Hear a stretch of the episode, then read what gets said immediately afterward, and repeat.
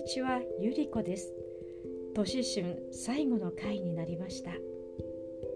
年春は地獄でこんなに苦しんでいるのに何か得るものがあるんでしょうか？お聞きください。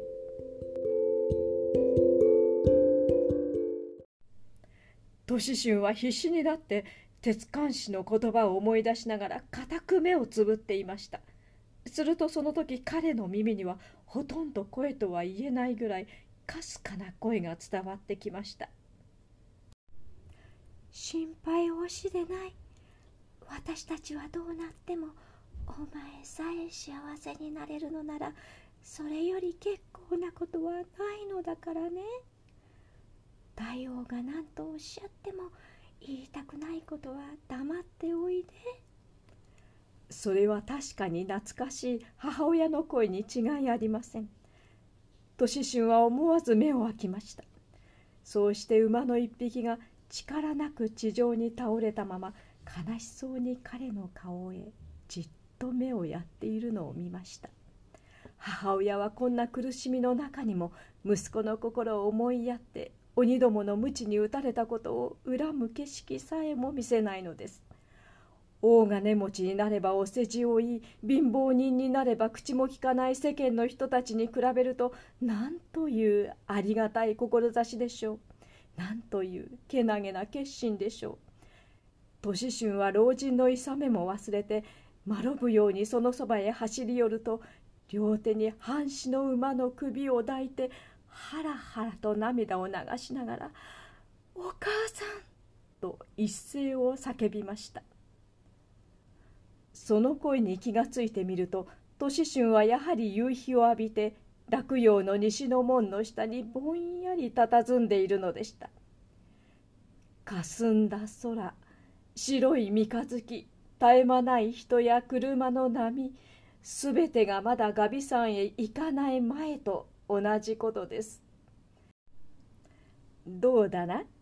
俺の弟子になったところがとても千人にはなれはすまい？片目すがめの老人は笑みを含みながら言いました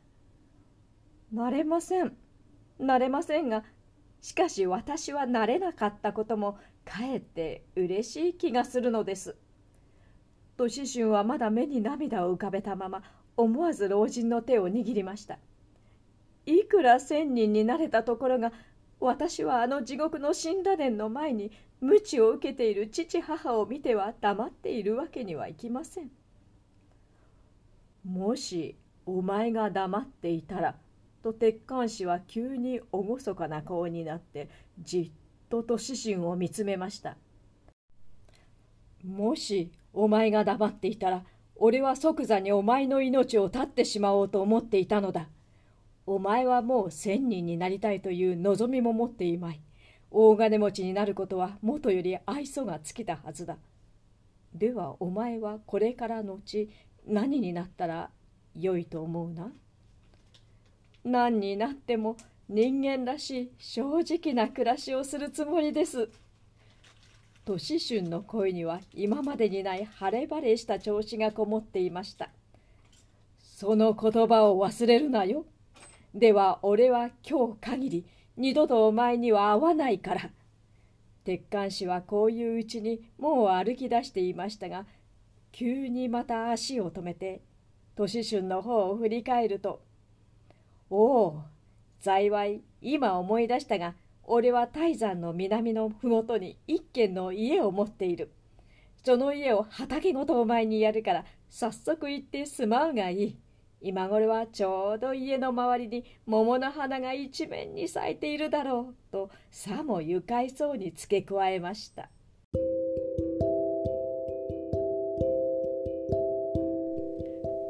思春は大変な思いをしましたが晴れ晴れした気持ちになってよかったです。1000人がくれた家に住むんでしょうか。